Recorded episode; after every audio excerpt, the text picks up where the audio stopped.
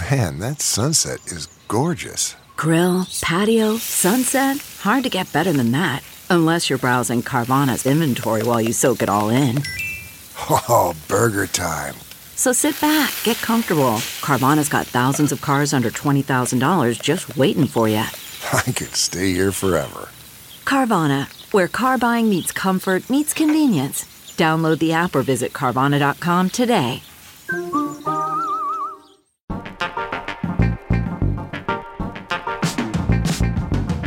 Welcome, everybody, to the TechMeme Ride Home Experience. Today is January 20th. Um, we have a bunch of things, as usual, to talk about. Um, and Brian has a little service announcement for those of you who have been listening to the show on a daily basis. Yeah, the announcement is that we had a guest lined up uh, and they were unable to get clearance from their employer to actually come on the show, which sometimes happens, but uh, we were trying literally up until about 15 minutes ago to make sure that they could come on. And um, if they do somehow show up, we will, of course, bring them right on. Uh, but um, this is to say that the guest that I hinted at uh, today on the show right now, mm-hmm. yeah. yes, is is currently not coming on. We're gonna still talk about the topic that uh, we had planned, mm-hmm. uh, but also anyone um, listening now, uh, if you have topics eventually to talk about, uh, we'll we'll do a sort of open book episode uh, after we get through some things. True, um, and I will also yes. Uh, pin my tweet if people want to, you know, reply and you know send us questions or comments that way. Awesome. Okay. So, uh, what we wanted to talk about was um, the the state of uh, investing and VC and sort of the startup ecosystem in 2022 because um, I don't know that we've kind of really talked about it on the show, but it's sort of becoming interesting a little bit. Um, let me let me, let me back up and, and yeah. try to bring a little energy to this um, because first of all, uh, well, obviously, none of this should be taken as investment advice. Do your own research, etc. Um, but 100%. barring that, one, this is an area that actually um, I, I, would never have really felt that comfortable talking about even a couple years ago, and yet it's it's sort of become so well, one, uh, everywhere. Um, two, I think it's a little bit bonkers. Three, it's kind of like uh, we, we, we tend to like overfit over you know things or patterns or moments that we've seen in the past. And so there's you know there was if you remember a moment where vc was going to go into like a vc winter. And there was a big blog post i think either that sequoia or andreessen horowitz wrote that was like sorry uh-huh. you know we're not like investing for a while. Like we're closing up shop. And then i believe the pandemic happened sometime after that and everything has changed. So there's a lot of money out there sloshing around. There's a lot of money seeking a lot of different deals. And I suppose you know, Brian, you cover this stuff every day. It's obviously all over the cover of TechMeme. TechMeme is almost more like a deal book than it is like about tech. Like the innovation in tech is almost secondary in, in some respects. And so I think it's really important for us to put this stuff into context and to think about what's happening and, um, yeah, where it goes. Where, what are we starting 22, 20, what year is it 2022 um, thinking about with regards to the market the marketplace startups investing etc is that by the way Yes, that hits it. And I'm still on a daily basis correcting myself from doing 2021 every, literally every time I uh, record the intro to the show. You've got 11 um, days left to really, you know, have no more excuses. Um, by the way, I invited Emil um, to come on stage if he wanted to as well, because I think he could speak to some of this stuff. Right on. I have invited him up. Also, seeing some old friends in the audience. We got RJ, Greg, Morgan, Wesley, my cousin. He's back. Cousin, nephew, nephew. We, anyways, I'm not going to get into so, it. Here's here's here's here's my way into this a little bit. Okay. Um, because it, it's it's two sided, um, which is number one, and we can talk about this. Um, f- funds, uh, venture capital funds, are raising more money than God. Um, there, I believe that the number was is that uh, last year, 2021, um, the uh, U.S. venture capital Um, total investment was double last year, and that last year was an all time record. At the same time, do you remember when? Um, maybe it was a year or more ago where I, I started looking at that um, stock screener, which was Yes, sort of the, yes. that that all time high stock screener. So Actually, uh, me, before you go into that, before because Yeah. I want to, I, I just um, I shared a link to Erin Griffith's um, great piece that she posted today while she's on vacation. Apparently, we tried to get her on, but she declined because she's on vacation. Um, talking about tech startups, and I just want to read some of the numbers coming out of that, and then Brian, I want you to talk about um, your um, the tool that you essentially kind of commissioned and that was created. So from Erin's piece, it's all just wild. That's the title. It says, It's so crazy that more than 900 tech startups are each worth more than $1 billion, whereas in 2015, there were only 80. Then she says that the median amount of money raised for er, very young startups taking on their first major, major round of funding grew 30%, according to Crunchbase, and the value of startup exits, a sale or public of- offering IPO, spiked to $774 billion, nearly tripling the prior year's returns, according to PitchBook.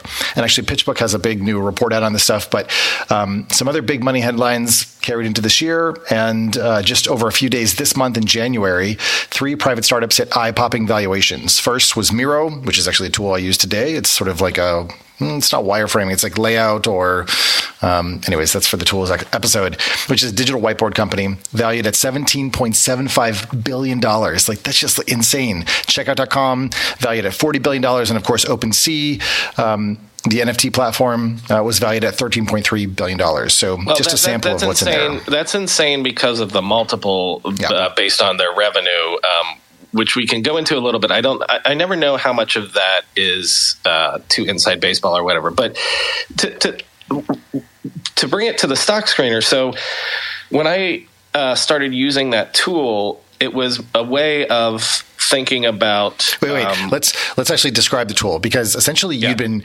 saying from from what I recall that you wanted to watch what was it like the change of the was it Fortune 500 or or No, it was essentially it's it's a very very basic. Yeah, yeah. You know, if I had a Bloomberg sort of thing, it's like what what stocks are hitting all time highs. that's right the all time high Um, index. Mhm. Exactly, because and and that was a way of like learning what uh, companies were sort of on the up. So you know, um, if you started using that tool two years ago, you'd been like, oh, hey, what's this Shopify that everyone.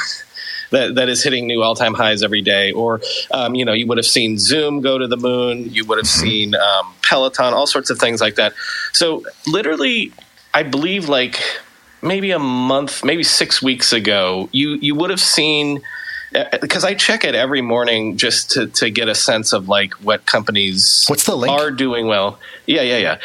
Um, the uh, you would have seen things like Asana. You would have seen. Um, What's a firm, you know, a buy now, pay later. Like these were these were companies that were hitting all time highs every single day, and essentially what they were um, a lot of them were SaaS companies, software as a service companies, mostly software companies. Um, and uh, if you look at that tool, especially since Christmas, uh, it's all things like Pepsi, Procter and Gamble. Oh, the So basics, this is- the fundamentals. Right. So essentially, what we're talking about is uh, rotation in the stock market. Now, why is that important to what we're going to talk about? Essentially, what we've seen since COVID started, so basically two years now, is that uh, a lot of the software companies that went public um, would go public at very high multiples. You know, when when I do stories on the show where it's this company had a pop and they're worth ten billion dollars, thirty billion dollars, whatever. Um, those are companies that are still not profitable for the most part, but investors were um, snapping them up because they're they're companies that are growing. And so um, investors were handing them these huge uh, multiples on their valuation, multiples on the cash that they were generating to the degree that they're generating cash. Um, and that has stopped uh, as if someone flipped a switch. Um, Al- Alex Wilhelm at, at um, TechCrunch has been covering this a lot. Like there's a there's an ETF that covers um, SaaS companies, and it is basically down. I think it's more than fifty percent now from its highs. Ouch. Um, Now, why this is important for what we're talking about, which is the startup ecosystem, is um, the last two years, even during COVID times, it's been an amazing time for any startup company to go public. Um, they're going public at valuations that are higher than a lot of uh, even VCs expected them to go public. So, what that means is if you're a startup and you're trying to raise money, the sort of pot of gold at the end of the rainbow had been so huge for the last couple of years that you could raise, you basically could fall down and raise money. Um, at, at, at, incredible valuations and things like that. All of a sudden, if you see all of the tech companies that have gone public in the last two or three years suddenly come back down to earth, that's going to have uh, an impact on the ability of companies uh, to raise money because that means that these companies might not be able to go public. We already had, I didn't talk about it on the show, and I can't remember the name of the company right now, um, a company that was going to go public uh, last week that um, is holding off because of, of, the market issues. You also had last year um, the sort of uh, the SPAC mania where um, uh, those blank check companies where even yeah, those have not gone well. Mm-mm. Right, right. Uh, basically, the majority of those are yep. trading under their underwater. Um, yep. what hmm. underwater. So, what what we want to talk about here is number one: um, is that an issue where um, the the the great times for startup companies mm. uh, maybe that window is closing? But then at the same time, you have uh, traditional VC and non traditional VC companies, uh, funds raising more money than God, um, more money than anybody has ever thought of. Like, um, you know, Andreessen Horowitz, I think, is, is thinking of uh, raising yet another. Um, uh, a crypto fund. They just raised uh, uh, one of the largest funds that they've ever done. I think it was, I'm looking it up right now. Three and a half billion dollars is for their new crypto fund. Anyway, so there's there's two things that I want to poke at today, which are number one. Um, is there if if we're seeing tech sort of the stock market's not been great lately but one of the things to notice is that tech is leading things down um, and historically, that's not a, a, good sign because when um, the the leaders in any bull market are the ones that start to uh, depress themselves. Again, not financial advice. Um, you know, none of us are, are uh, experts in this stuff, but it, it, tends to not be a good sign. Uh, and then number two, one of the problems with when you have a bubble is that you have so much money chasing so many opportunities. So you do have funds uh, raising more money than uh, anyone has ever raised before. Uh, I believe that um, Katie Haun is uh, looking to raise close to a billion dollars for her fund uh, that is, that is uh, targeting crypto.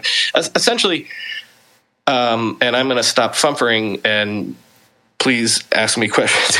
but, um, you've got you've got on both sides of this. You have um, you have signs of a bubble where there is so much money chasing startups, and then if we're already seeing that the public markets, which are very important ultimately important to the startup ecosystem because that is sort of the um, that's like I said, the the, the end game, pot of gold at the end of the rainbow, yeah. right? If mm-hmm. if the public markets are not interested in tech companies and software companies, then hmm. uh, what does that mean? Because there's nowhere for that money to go eventually. Now, on a long enough timeline, it doesn't matter, but um, that's essentially uh, what we wanted to. Focus. On. Well, explain today. that though, because I, I, do think that there's, I don't know, like the machinery and the mechanics here are changing, right? Like one of the things that Yeah. was interesting about Uber was that it, at least as far as I recall, wanted to stay private much longer than most hmm. startups had done before.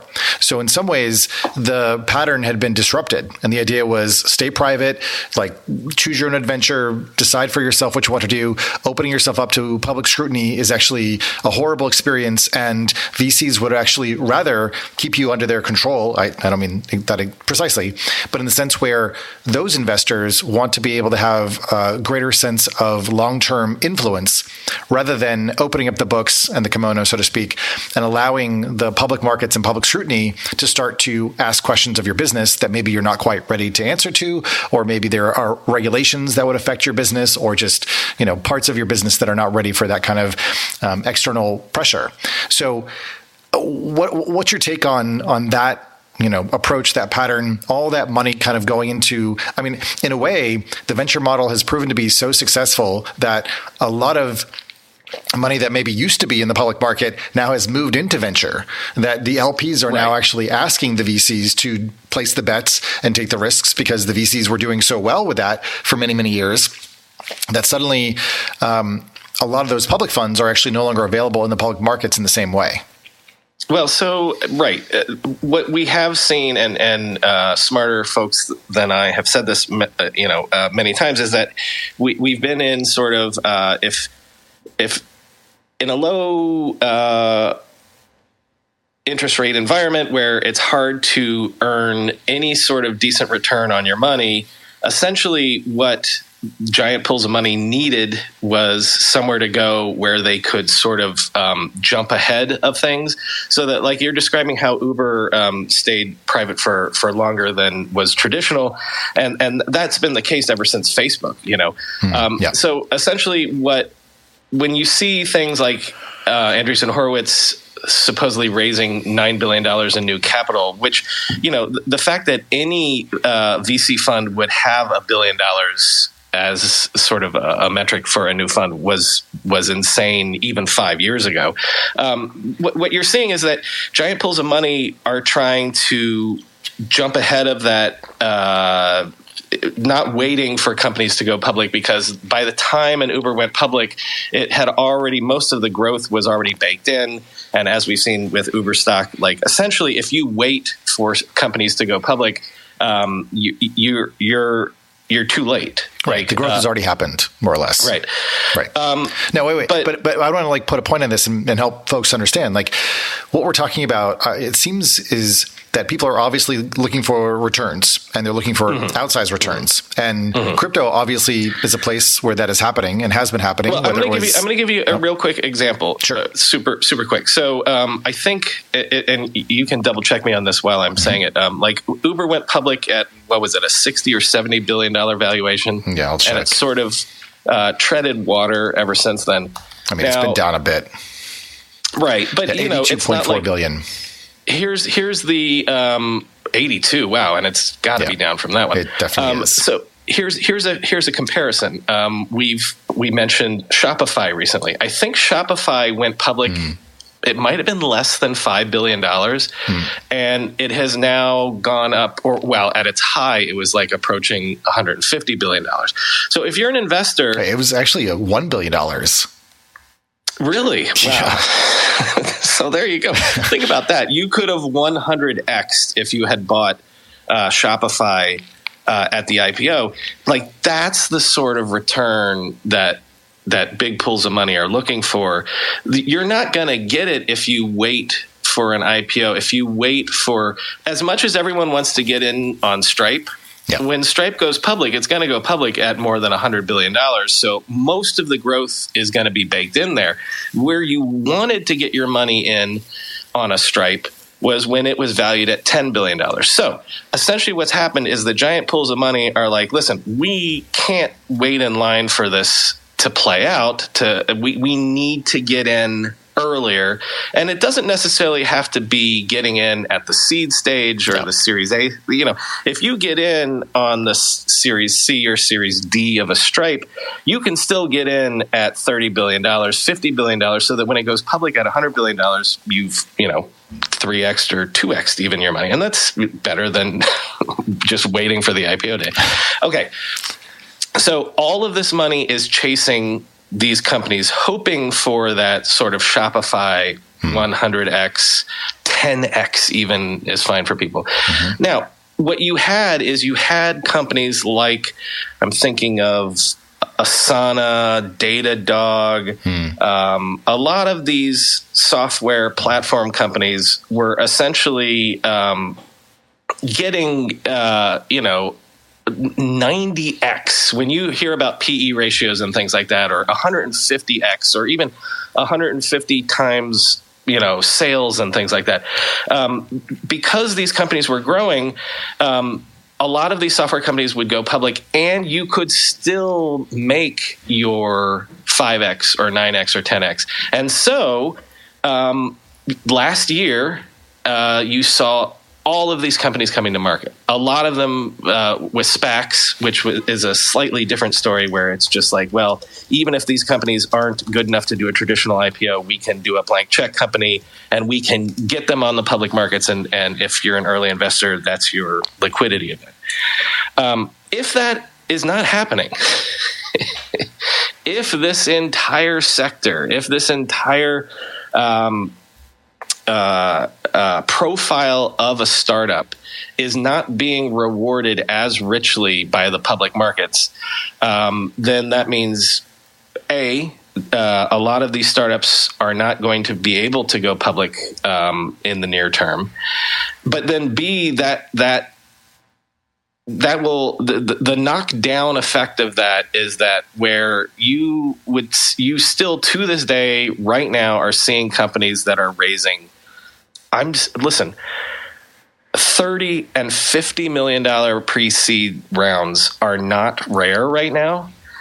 The the reason that you can raise that sort of evaluation before you even have a product, before you even have a, a minimum viable product, is because people are like, well, this is a company that eventually one day we can take public at a $40 billion valuation because the public markets uh, are going to value it that way. If that's not the case, then um, a, all of these companies are not going to be able to raise uh, at those valuations, and B, all of this money that's being raised uh, by venture capital um, is not going to be able to be deployed. It's going to be sitting there as sort of uh, unused capital that that looking for somewhere to go. So uh, this could be something where uh, a month from now we'll be like, oh, remember when the Nasdaq went into correction territory for a week? And it, it's silly and and and everything went back to rocketing. But uh, if not, like this is the first time that uh, we're seeing things where um, the good times might be hitting a wall a little bit. Does that make sense?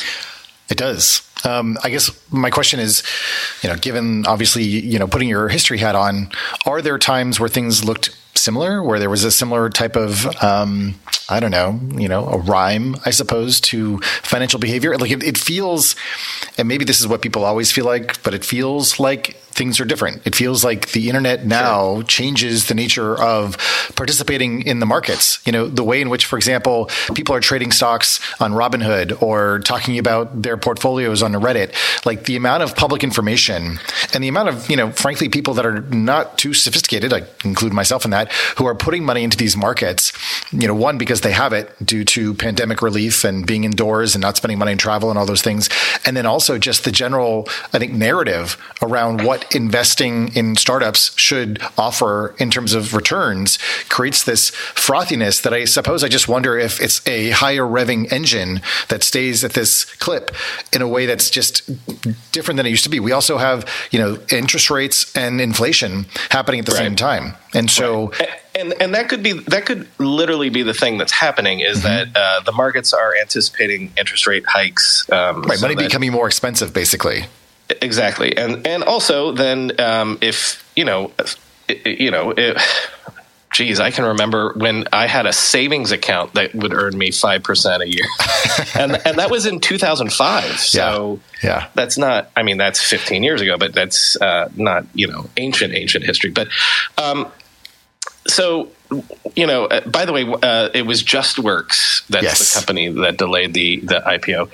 Um, it, it, does it does rhyme in history uh, because one of the things is the SPAC thing that happened uh, last year. Uh, the, these blank Well, I mean, companies, like unpack that a little bit if you can. Like, what was the Yeah. impact of you know the, the sort of SPAC yeah. market, right? Because- essentially, companies were able to reach public markets. In a, say, in a sort of unconventional way. It was like literally almost like a shell game way. where but also it was earlier because these Hmm. were companies that um, maybe needed to wait another three or five years before they could do a traditional IPO. Because essentially, what you have to do to do a traditional IPO is you got to do a roadshow, you've got to get uh, Right. bankers and investment funds to. Uh, you, you essentially have to wine and dine investors. And SPACs sort of sh- um, short circuited that whole process.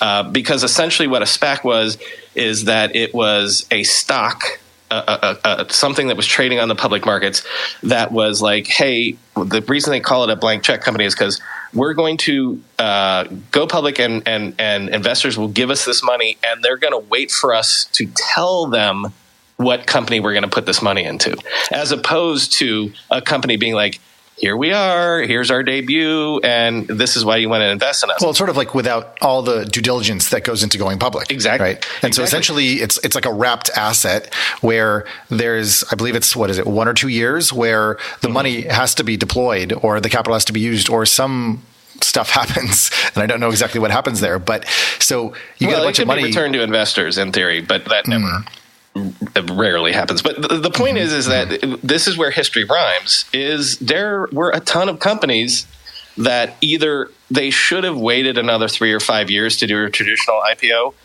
or uh, they just weren't good enough. Either way, they're out on public markets right now, and that's why most SPACs are underwater. Is because it was either too soon for most of them; they they weren't mature enough as companies, um, or it was maybe they're not good enough.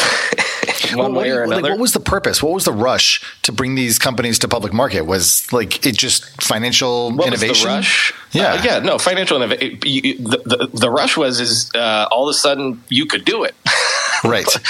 let's let's not be too cute about the fact that um, if you can get away with it, Okay. uh, I- just want to make sure that that's exactly what. Yeah. Okay. This was because Yeah. I feel like Chamath, um, Yes, you know, was was sort of a big proponent of it. It was like this big financial idea. Let's get these companies to market faster. Like all this regulation and red tape, you know, isn't helpful or whatever.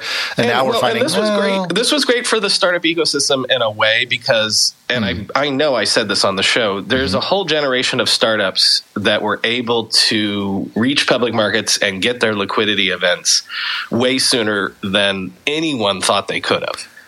Um, And- so well, wait, like good for the startup ecosystem in what way?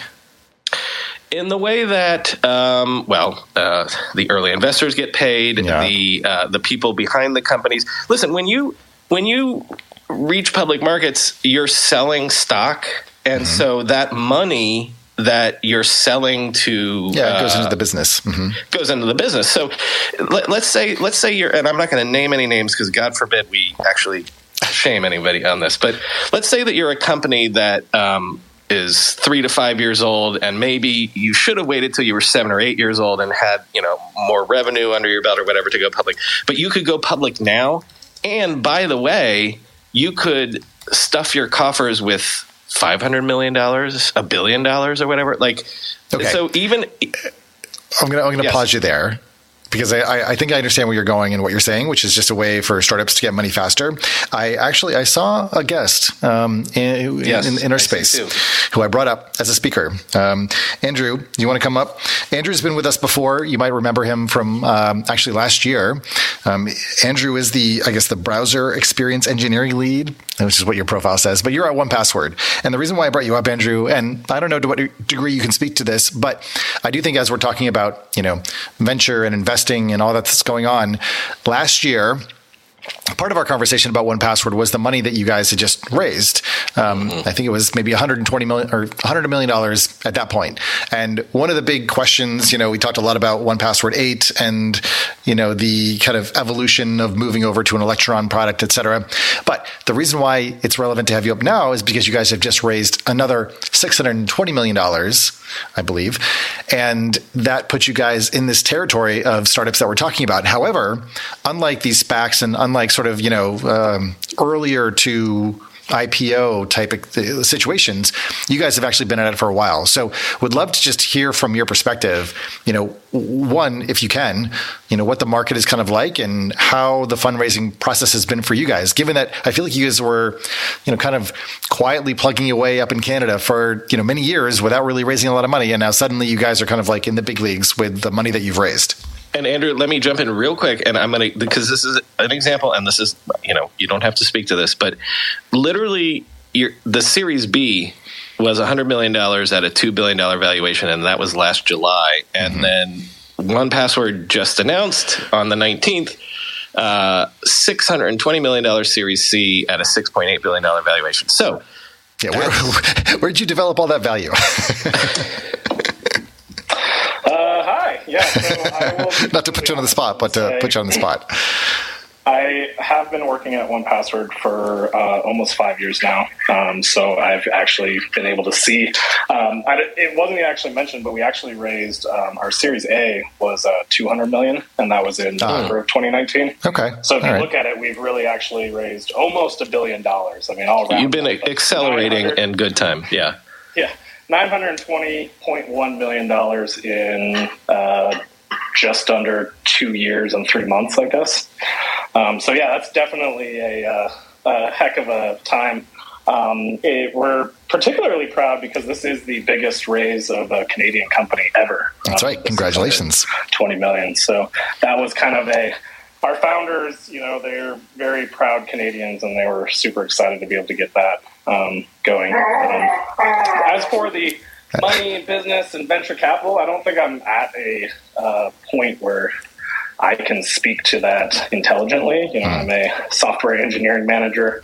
Um, what I can say is, you know, we the one of the reasons why 1Password I think is so um, has such a high valuation is we're very late to the game, right? We've mm. been around for over 15 years now. Um, you know, profitable almost the like the entire time. So these uh, folks that are joining on um, in this investment round are really, you know, looking at a company that has already proven its uh, profitability for over a decade and a half, and they are the right team of folks that would be able to propel us into an IPO stage. And I think that's what a lot of the investment has been about is, you know, we're a small company that needs to grow and do a whole lot of things. You know, when I joined the company five years ago, we only had 50 employees. Mm-hmm. Uh, one of the founders um, was doing all of the payroll, all of the taxes, everything. Right? Uh, it's not a. It's not easy to go from that to, you know, is this a company that can actually go IPO, right? You need a lot of um, a lot of help to do that stuff on the finance side, on the uh, legal side, on, on all of that. Uh, stuff, and you so. need you need money to do all of those things. Yeah, exactly that as well. Um, so I think I, you know, one of the one of the reasons why I think um, we I, I, would obviously say the 100, 100 million at 2 billion was just an undervaluation that's mm. that's why it grew so much in that short period of time but also we have been growing ourselves right we're over 600 employees now we mm. are looking at um, one of the big things that we want to do is we want to you see all of the web WebAuthns, the SSO yeah, uh, yeah. providers. You know, you kind of in in a fantasy world, you would think, hey, now that Google does SSO, all I need is a Google account. I can use that everywhere. But in reality, that hasn't really worked out, right? So I think 1Password is yep. well positioned to be the aggregator of all of your authentication methods across all of the places you need to use them, um, as well as things like identity and, and those kind of things.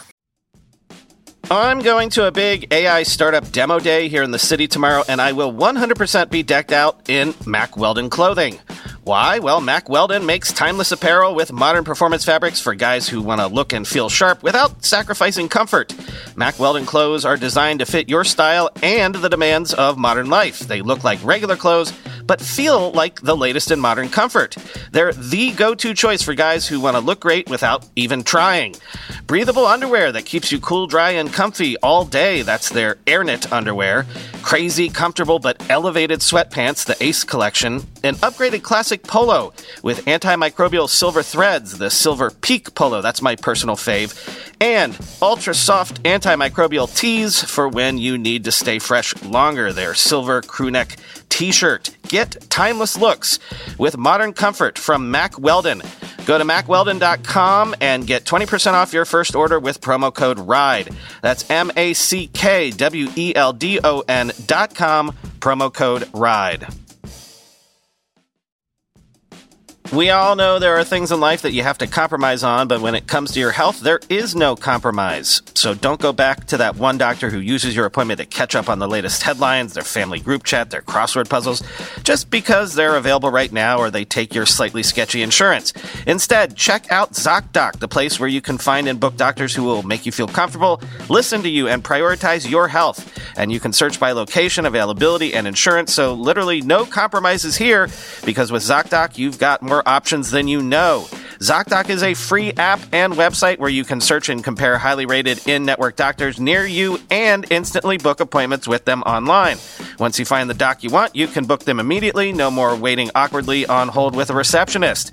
And these docs all have verified reviews from actual real patients. We're talking about booking appointments with tens of thousands of top rated, patient reviewed, credible doctors and specialists. I have personally used ZocDoc to find a podiatrist when I needed one for the first time ever in my life. Go to ZocDoc.com slash TechMeme and download the ZocDoc app for free. Then find and book a top rated doctor today. That's Z-O-C-D-O-C dot com slash TechMeme. ZocDoc.com slash TechMeme. And, and what you're describing is is sort of the argument that uh, a bull would make for, uh, and and most venture capitalists and investors would make in software companies like 1Password, which is to say that well, you know, if software, if if, if uh, public markets are suddenly a little um, less enthusiastic about um, startups and software companies, that doesn't mean that the fundamentals are different.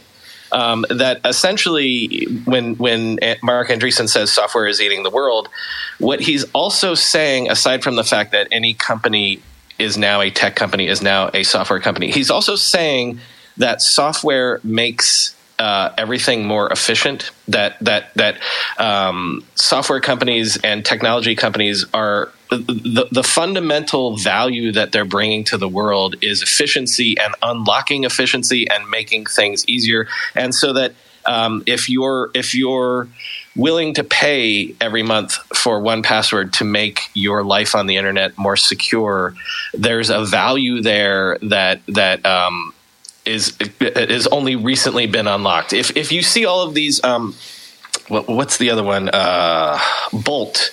You know, there's a whole bunch of like uh, checkout.com. There's a whole bunch of these uh, uh, companies that are involved in payments right now. And it's like, well, wait, you're in, you're reinventing the credit card and, and things like that. Well, but the point is, is that if you can make, and I think we've talked about this on the show, if software and innovation can um, can increase sales for a commerce company by 15%, they're going to be willing to pay 7 10% to that company that increases their sales 15% it's all about efficiency. So um, it's not like that these things and these valuations are you know just people throwing money willy-nilly. Like there is value being created here um, very rapidly and it's very real value let me actually uh, to build on that point.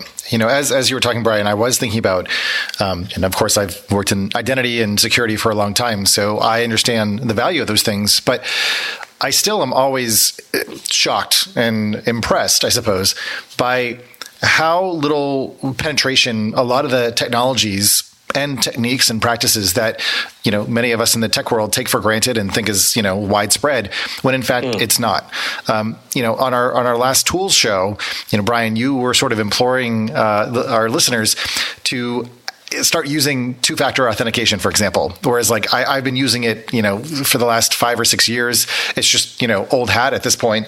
You know, the idea of, um, you know, securing my MetaMask wallet or things like that are things that I just kind of like assume are necessary, but so few people actually one have those experiences, think about them on the daily basis. Well, and, and, you're talking about consumer. Think yes. of a company like Okta Sure. Or, or, you know, think about um, securing things on the enterprise where you have. So this is what I'm saying. So, so yes. my point is actually that as software is eating the world, all the indigestion that comes from that in terms of fraud and lost passwords and account management and managing access to networks, you know, becomes so much more important that now everyone sort of has the need to harden their networks and make sure that their employees are not, you know, reusing credentials and and stuff like that.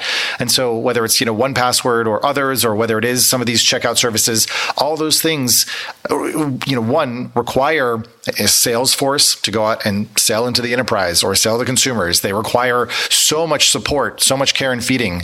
You know, I spend actually quite a good a good amount of time in the 1Password forums, you know, suggesting ideas or asking what's going on. And you look at these forums and they just explode with people having, you know, very basic rudimentary issues, whether it's, you know, um, obviously you lose the password, like you're, you're very screwed, but nonetheless, the amount of investment that is needed to support the digital, uh, you know, it's sort of like the 2D metaverse is enormous. And I think that that's where a lot of, you know, that investment has kind of gone. And so you just multiply that across all the conventional companies or people having still conventional experiences or using the same password in all these places and it's still it's, it's it seems like there's still so much growth to be had out there in the world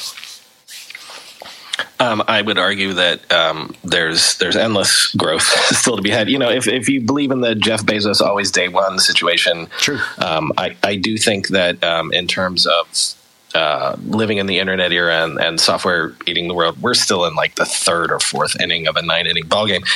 Um, well, and so, so, but, but I want to bring this back into this question about, I guess, the markets, because mm-hmm, what I was mm-hmm. hearing you say at the beginning of the show was that investment actually maybe is, you know, starting to I don't want to say like dry up, but sort of you know no. hitting some some turbulence. No. let's say. In fact, it, it's, it's not that it's drying up. There, both things can be true at the same time, and that's kind of the problem. Okay. If if essentially um, the giant pools of money, so we're talking about um, hedge funds and and Wall Street money and well, and, I just looked, um, and so ICONIQ, which is the um, firm that invested in 1Password, has eighty three point five billion dollars in their family office to deploy right? So right. that is so, one of 10, well, I don't want to say tens of thousands, but maybe hundreds or thousands of family offices and institutional LPs, limited partners that have to deploy capital at that level. And so those are the well, big, and, giant and, vats of money that you're talking about. Well, and I'm also talking about retirement funds. Yep, exactly. sovereign right. wealth funds. Yeah, exactly. Yep. So um, when I say both things can be true at the same time, it's that all of this money um, the, it, it's a great time to be a startup because hmm as as people say on Twitter all the time, um, it's gotten to the point where uh, it used to be that um, companies would go hat in hand to uh, VCs and say, "Please give me money." The, VCs now are going to companies and saying, "Yeah, this was the thing that was in Erin's uh, mm-hmm. article, which was, mm-hmm. you know, for, for those who are founders, maybe are having this experience, not universally, but for those who have product market fit and some traction, now there's sort of a reverse selling process where the VCs are actually doing all this research on the companies before the call even happens and arriving, you know, more or less for the call with like check in hand, like ready to go.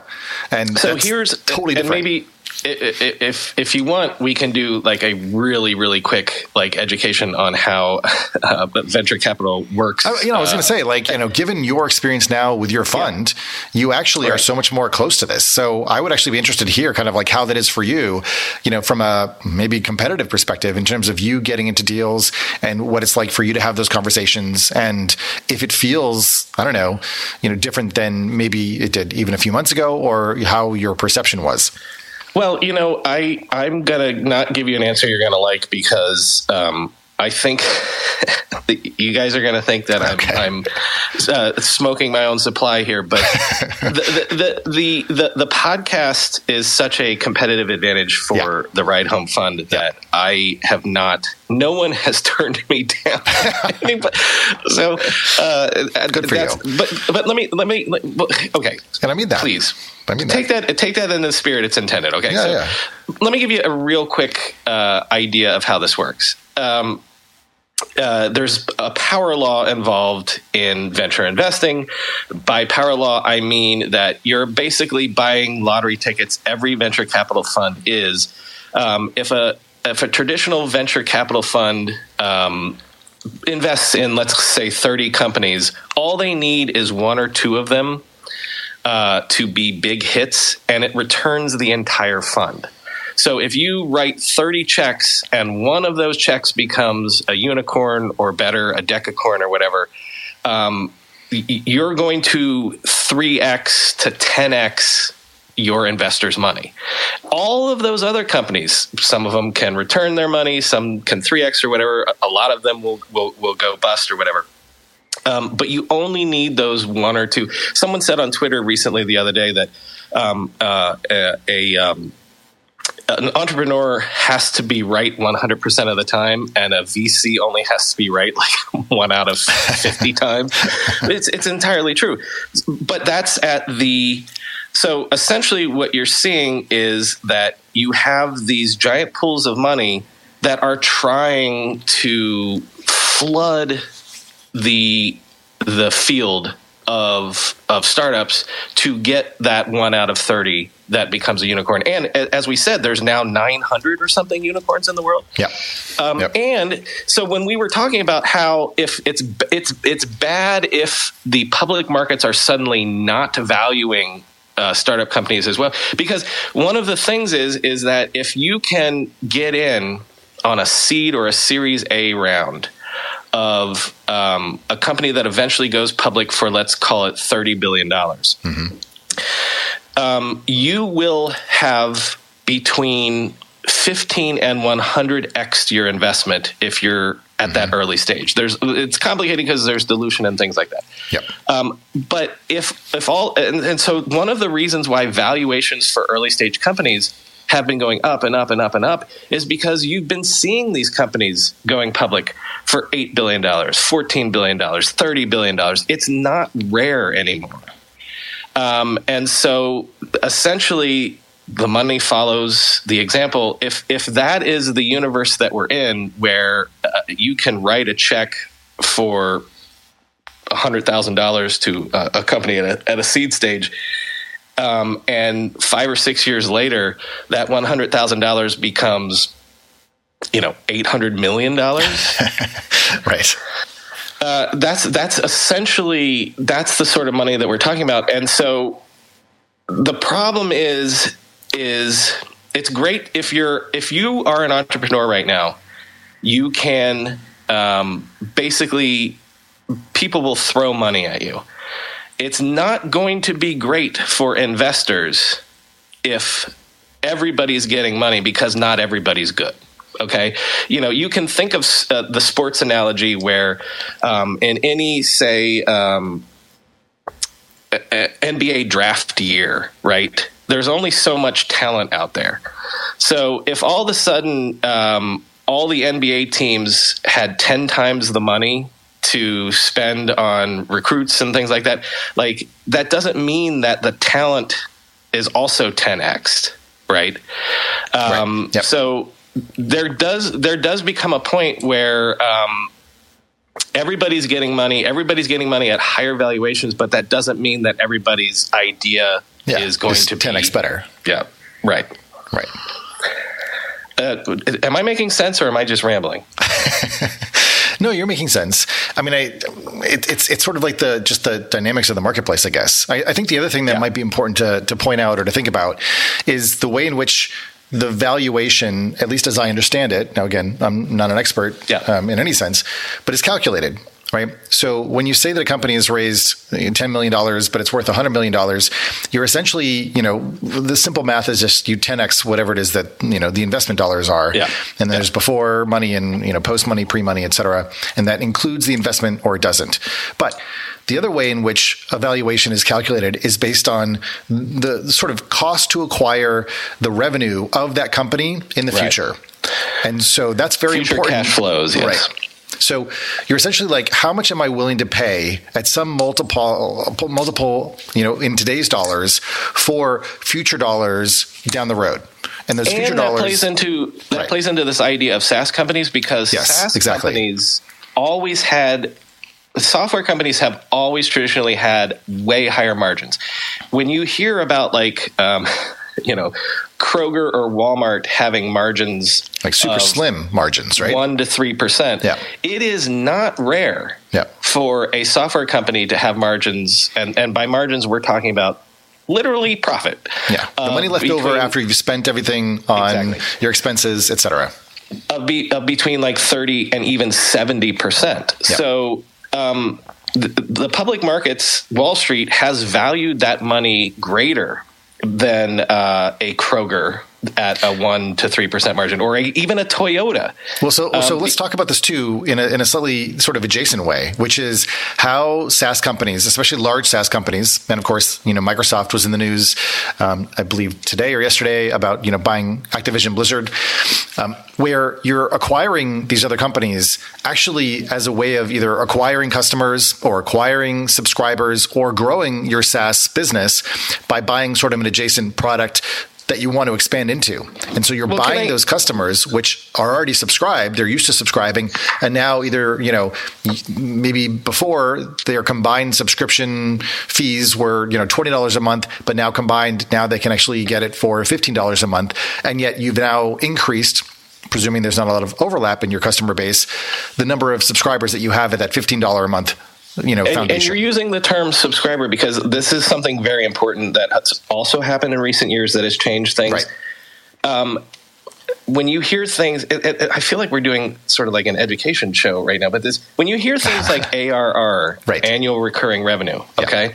So if we've already established that software companies traditionally have um, better margins than other types of businesses, yeah in, in in the not too distant past, even companies that were software companies like a Microsoft, it was still I'm going to create a software product, I'm going to shrink wrap it and put it in a box and sell it to you and maybe you'll upgrade every few years or whatever. yeah The idea that um so now we're talking software- about bundles right recurring Right, right, right. revenue bundles hmm software as a service means you are paying on a recurring ARR means annual recurring revenue. You are paying a every year you subscribe again, you know, or you So- have your monthly revenue. Mhm. if you already had the revolution of software being a better business because it's a fatter margin business. Mm-hmm. And now in the last few years, you've had the revolution Right. on top of that Right. where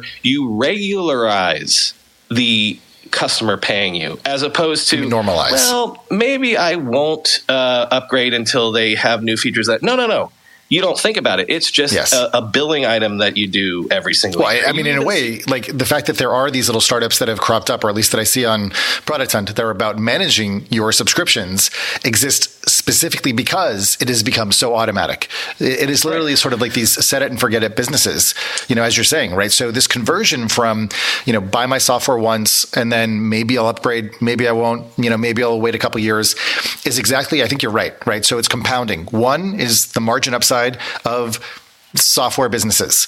And then you know because their cost of goods is so low it's just labor you know producing new features you know through digital distribution which is basically zero. Now you're moving to a world where we have recurring subscriptions where the same person is buying the same product over and over and over again to to continue to have access to it. And now it starts to make sense why these companies are so valuable and so interesting. And i do want to bring up um, peloton because Yes. you know today they had this disastrous uh, you know result in the stock market. Um, I, I have a tweet about this, And essentially, I think what it shows is the risk of having a high cost of goods where you have a physical product. I mean, hardware is always difficult. It's always hard. Um, you know, whether it's the supply chain or whether it's, you know, customer fickleness or whether it's just saturating your market, you know, how many times you, you're going to upgrade your exercise bike? Chris, we Never. should say because I, I didn't talk about this today. Yeah. Essentially, Peloton announced today that they're going to shut down producing their actual bikes and treadmills for Right. two months. Well, my, my understanding is that them. they actually have too much supply. And even when they lowered the price of the bikes, they were still not able to sell them to people because essentially, perhaps all the people that were going to buy them during the pandemic bought them. And there really just aren't that many more people to sell them to. And, and And gyms aren't coming enough- back. And so, you know, they've tapped out their market. And now people are like, oh God, like, what do we Now, do? now listen, and, and, and again, Uh-huh. we're not uh, investment professionals. We're not Wall Street professionals. But um, one of the things about Peloton was always that it was this hybrid where Yes. they sold uh, hardware, but it was also a subscription No, business. Microsoft So was also that too. not- but Microsoft is moving actually away from hardware.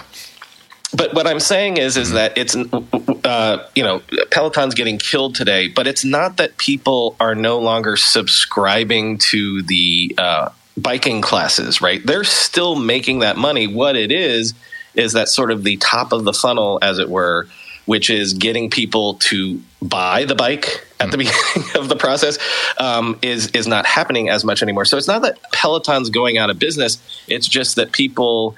Uh, Wall Street is scared that that that beginning process of Yes, actually starting getting to the happen. bike inside your house is slowing down. Yeah, yeah. Okay, I, I brought up uh, Jeremy Diamond, um, who does investor relations at a unicorn, and he thought he might be able to add some color to this conversation. Yeah, I mean, I, I thought about coming up a little bit earlier when you brought up the, you know, just the the ability to get into seed or Series A deals and just seeing the absolute the absolute figures just ballooning uh, over time. Uh, you you mentioned like uh, like the one that pops to mind for me because I, I worked um, I did a lot of analysis on this one is last year UiPath, which Oh, yeah. you, you mentioned 30 billion. They did go public at about 30 billion. And the early, the earliest investors, like the, the, the first fund, uh, Early Bird Ventures, that one deal 18x their entire fund Wow. from that vintage. And, so then- let me yeah. can I can I exp- uh, again we're doing an education show right now. Yes. Okay. Here's what that means. Let's say that that fund raised a 10 million, uh, which is a smallish fund, a 10 million dollar fund. Um, so that returned all of their money. All of their other bets could have gone to zero. Yeah, yeah. But that one bet that they made, what did you say? 18x the entire 10 million dollars if we're assuming that? That is that. Yeah, that is that is my understanding. And for for benchmarks, like three x on an entire fund is thought of generally as like pretty darn good, and like four x or five x, you're like world beating. Yeah. so continue. Um, the, the the point being that um, if if you can do that, and and and and so then think of, think of how the math works. Where if you're making thirty bets and one of them can return your fund 18 times. And then you live in a world where what if two or three of them do the same thing? That's essentially where where the the investment world has been at for the last 18 months or so. Um, seeing these sort of companies go public and then bringing the SPAC thing back into it where even if your if your company wasn't quite ready but all of a sudden you could reach those public markets and get that 18x uh, earlier um, and even if you weren't ready for it, it it was just like you know it was the best of, of all possible worlds for people. Yeah, one of the ways I frame this is there's now, if you're a founder, there used to be like quote unquote like one path. You'd start with angels, then you would graduate to the institutional VCs, and then raise a few rounds, and eventually go public. Now it's like, hey, if you if you're a you know a, a hot early stage company, if you want to go straight to high net worth individuals, guess what? There's eleven thousand family offices. There used to be like in the hundreds.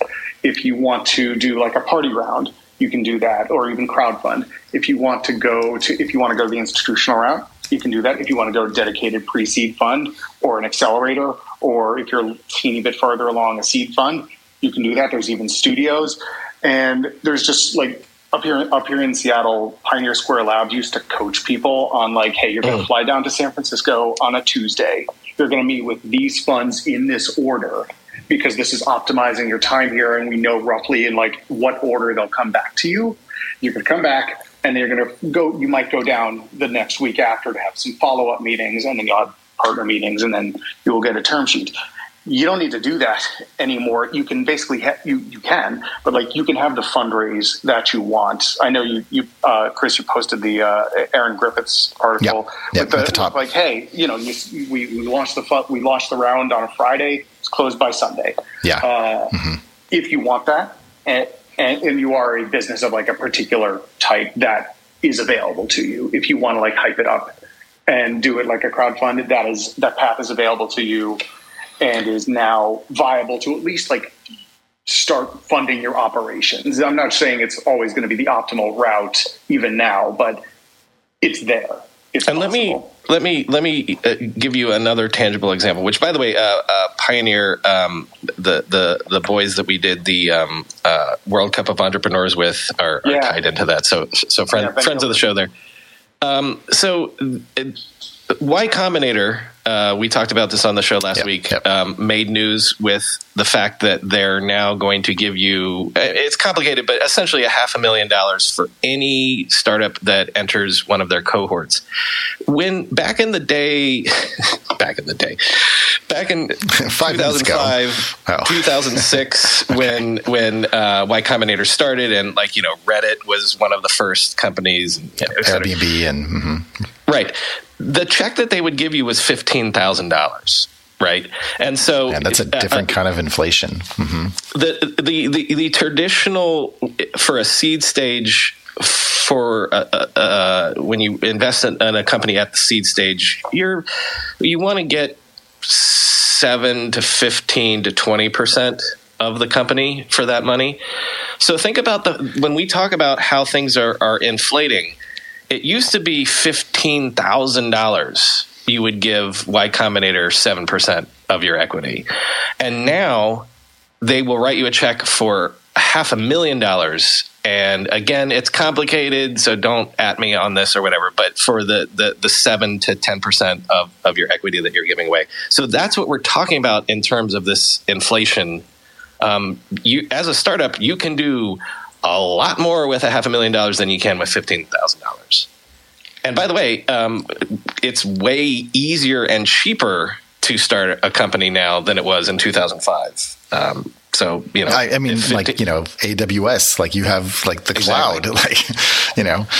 Uh, you have Figma. There's all sorts of ways of actually building and launching software today that just didn't exist before. So it's a lot like of process design and, and so on. Um, Chris, I'm curious. Did you have any thoughts? Um, uh, not that I'm suddenly not on this side of the table, but um, you, you know, working with startups and things like that, and and and, and also having been in this game. Uh, as long as I have and, and been being around back in 2005, like when you see things like Y Combinator doing stuff like that, um, you know there was there was controversy about that.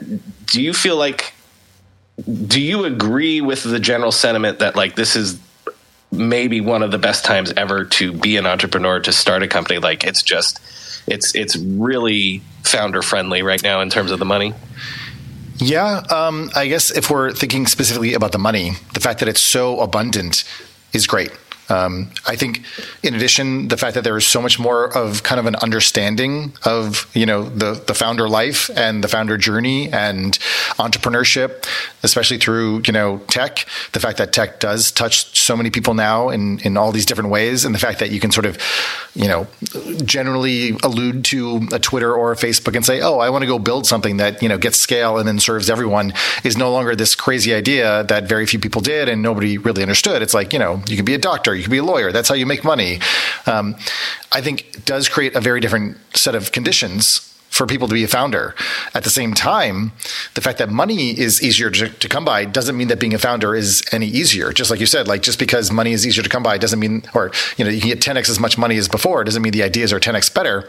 In a very similar way, it's just as hard as ever to recruit. It's hard to get attention. It's hard to break through. It's hard to differentiate. You know, and all of those factors make it so that the money kind of isn't actually sufficient. It's it's good, and it's certainly better than not being able to have access to it. But it doesn't solve all of your problems in any way whatsoever. I do think that VCs or other funds that provide more services and answer more of those questions or provide you with you know infrastructure whether it's HR or whether it's you know some of the financial stuff that I think uh, I don't I think Jeremy mentioned um, is or actually uh, Andrew mentioned is super useful to have right? And as a founder you want to have fewer decisions to make that are more impactful and important. Um, and I think that that's that's sort of the, the context or circumstance um, that I don't know um, we're you know we're seeing that's different now if, if that answers the question. In other words like the color of the money is i think an interesting thing to consider and not all money is the same anymore. And look let's let's just do away with any pretense. We are doing an education show. If, yes. if you're if you're if you're a founder what you're wanting to do is give away as little equity as possible yeah. right? So that um, we'll use you know my fund as an example I'm going to write you a hundred thousand dollar check, and um, I'm maybe you're going to value your company at uh, ten million dollars when I do it. So well, let's just use nice round things, right? Yep. Um, and so let's say that you do a two on a ten, which is not realistic right now, but whatever. Let's just let's just say that. So that you, I've literally seen it in the past month. Yes. okay, there you go. uh, you've given away twenty percent of your equity um, for that first stage, right? When we when you hear me on the show or people use terms like seed and then Series A and then B and then C or whatever, mm. every time you do that, you're selling a percentage of your company, sort of Shark Tank style, yep. so that um, in that first round, you've given away 20% of your equity. Um, the, the, the early rounds are when you're giving away, or not giving away, you're selling the, the vast majority of your equity. The idea is is that when you finally go to that last stage where you either get acquired or you uh, go public, as a founder, you still want to retain, ideally, and this doesn't always happen. Maybe it doesn't even happen most times. You want to retain I don't know, 15, 30% of the mm-hmm. equity. Um, if you're a Mark Zuckerberg, you still control the majority and, and, things like that. But um, so what what what we're essentially talking about and why this is good for entrepreneurs right now is that if you if you I you know there are hundred million dollar seed rounds out there.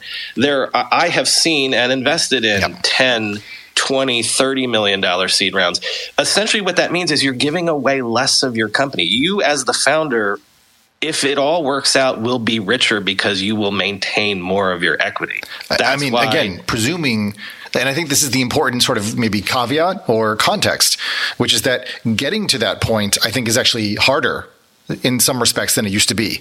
Like going from zero to one, where you actually have product market fit, where people care about you, where right. you've somehow broken out, and you're not just kind of like limping along and kind of you know sort of making it work. Like, I guess when you imagine that there are like two million apps, I, I believe that's what the count is, you know, in the app store, right? And you think about the audience for each of those, and you think about how little I don't know they're they're almost like fruit flies. Like they have so little time to kind of make the money that they're going to make before they get replaced by something else or kicked off the leaderboard or whatever, or you know trounced by a mega, you know, a Snapchat or a Facebook or whatever. That even though you get a lot more of that money up front to sort of like keep you going and and and and so on it's still it's it's a hard slog i think to to break through and to ultimately get to that what they call you know the liquidity event where you get paid back for all the sort of you know money that you you took along the way and all the equity that you held on to etc and uh, Does that that's debate Now, now maybe does, maybe it's because I'm like too close to like the product hunt ecosystem, Yeah. and I see so many you know startups and founders come through that are actually you know quite brilliant and doing amazing things and creating good stuff. And man, they have a heck of a time getting those first 5, 10, 50, 100 customers and then keeping them. Right. And now here's the thing, and I'm not arguing either way, but that that's the moment that we're at right now. Is it easier to be successful? Um, Well, how do you define success? Exactly. But the point is, is that from the money side of it, Yeah.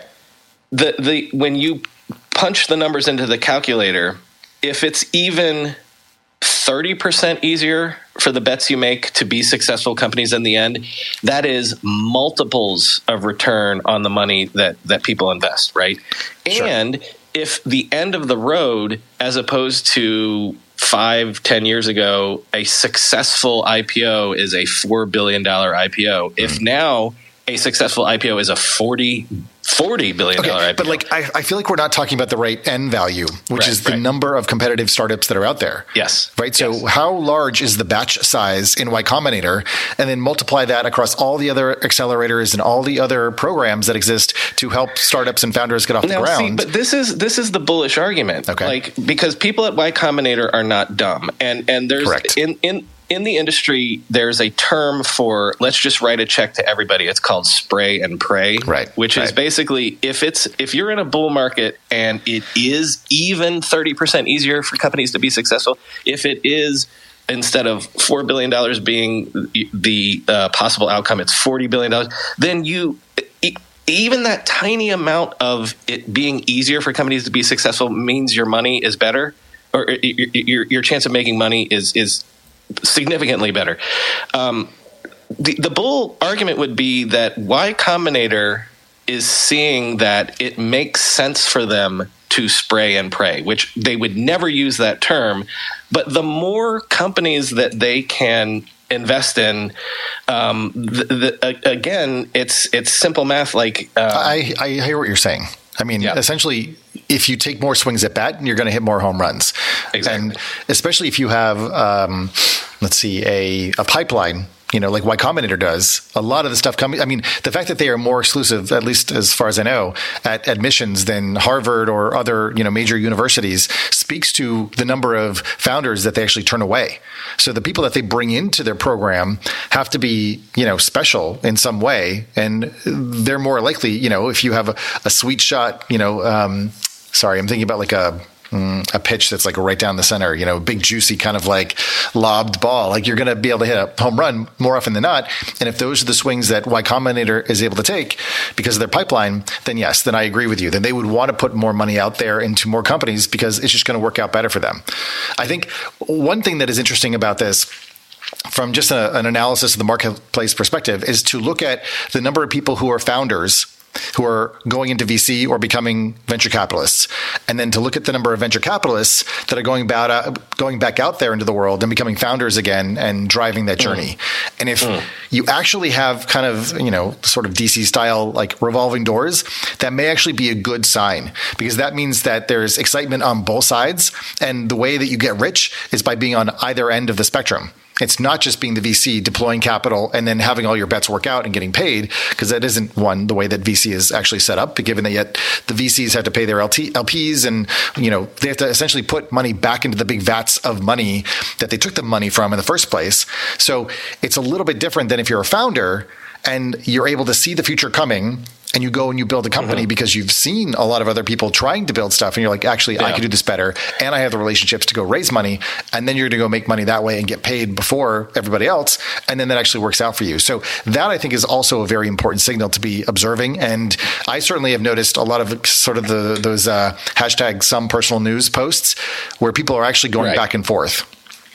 Well, no, 100%. And listen, this is a sensitive area because I'm one of those assholes that all of a sudden, you know, started investing again with an actual fund. But, but, but you, uh, Chris, I, I'm, I know you know this because we've both seen it personally, which is the fact that everybody that is what people call an operator these days, Yeah. people that are running startups, working in startups. You can be the CTO at a startup or whatever, and you're still running around cutting angel checks to this one and that one and the other. Like I I it, that's happened in the last five years where everybody is Hmm. Yeah, playing both sides of the table. Now. Yeah, yeah, that's true.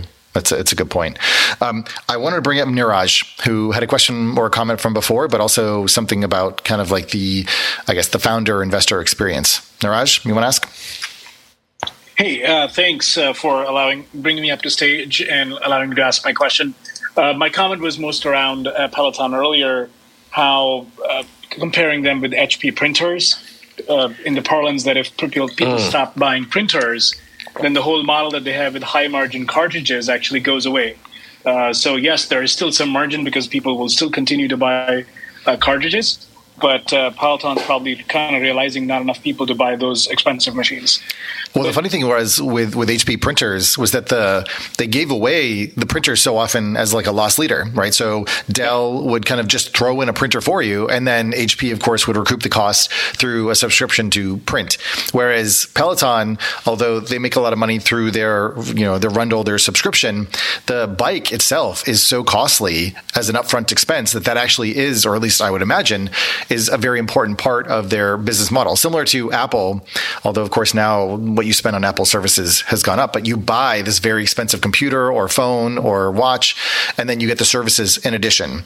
So it, it feels like, and, and I think it's a very apt point that the economics of Peloton is actually pretty tough because the barrier to getting someone into their subscription service could be the price of a bike, you know, which is like $1,500 versus the price of Apple Fitness, which offers a more or less comparable fitness experience without a bike is much more affordable for at least Apple users.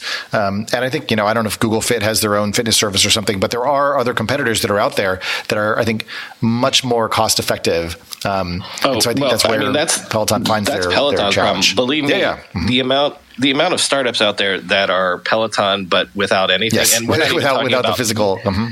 Right, where you don't have to pay for hardware up front. You don't have to pay. But you know what? Another, speaking of like what's happened uh, in the stock market recently, you know who the number one, um, uh, well, I, what, what term am I trying to use? But it, when we talk about buy now, pay later, um, Affirm, Affirm's uh-huh. number one thing was Peloton. Right, Right. so Affirm was That- one of right. those Oh, that's very interesting. hmm uh, one of those companies that had been until about a month ago, you know, at the top of the you know all time high list or whatever. Um, so if a Peloton goes down, the the number one thing on Hmm. Wow. that, that, That- that- like, was- it takes out Affirm too. Exactly exactly. Wow. So, When you go through airport security, there's one line where the TSA agent checks your ID and another line where a machine scans your bag. The same thing happens in enterprise security, but instead of passengers and luggage, it's end users and their devices. These days, most companies are pretty good at the first part of the equation where they check user identity, but user devices can roll right through authentication without getting inspected at all. In fact, 47% of companies allow unmanaged, untrusted devices to access their data. That means an employee can log in from a laptop that has its firewall turned off and hasn't been updated in six months, or worse, that laptop might belong to a bad actor using employee credentials. Kolide finally solves the device trust problem. Kolide ensures that no device can log into your Okta protected apps unless it passes your security checks. Plus, you can use Kolide on devices without MDM, like your Linux fleet, contractor devices, and every BYOD phone and laptop in your company. Visit kolide.com slash ride to watch a demo and see how it all works. That's K-O-L-I-D-E dot com slash ride, kolide.com slash ride. Whenever I need to do financial research for this show, for instance during tech earnings season when I have to analyze how various companies' stocks have been performing, I only ever turn to our sponsor today, Yahoo Finance. For more than 25 years, Yahoo Finance has been the brand behind every great investor. Whether you're a seasoned investor or looking for that extra guidance, Yahoo Finance gives you all the tools and data you need in one place. They are the number one finance destination producing a holistic look at the financial news cycle, including breaking news, original editorial perspectives, analyst ratings, independent research, customizable charts, and so much more. Securely link your brokerage accounts for a unified view of your wealth, including 401k and other investments. A comprehensive perspective is what sets apart great investors, and it's how Yahoo Finance ensures you have the insights to look at your wealth in its entirety. With a community of over 90 million users each month, their real strength is helping you on your way to financial success. For comprehensive financial news and analysis, visit the brand behind every great investor, yahoofinance.com, the number one financial destination, yahoofinance.com. That's yahoofinance.com. Um, Niraj, you also had a question, I think, about the sort of entrepreneurial founder journey. Yep. Yeah. So I'm a founder of a company called Savings Oak. We are building a retirement savings platform for uh, targeted at small, medium businesses, uh, employers as well as employees.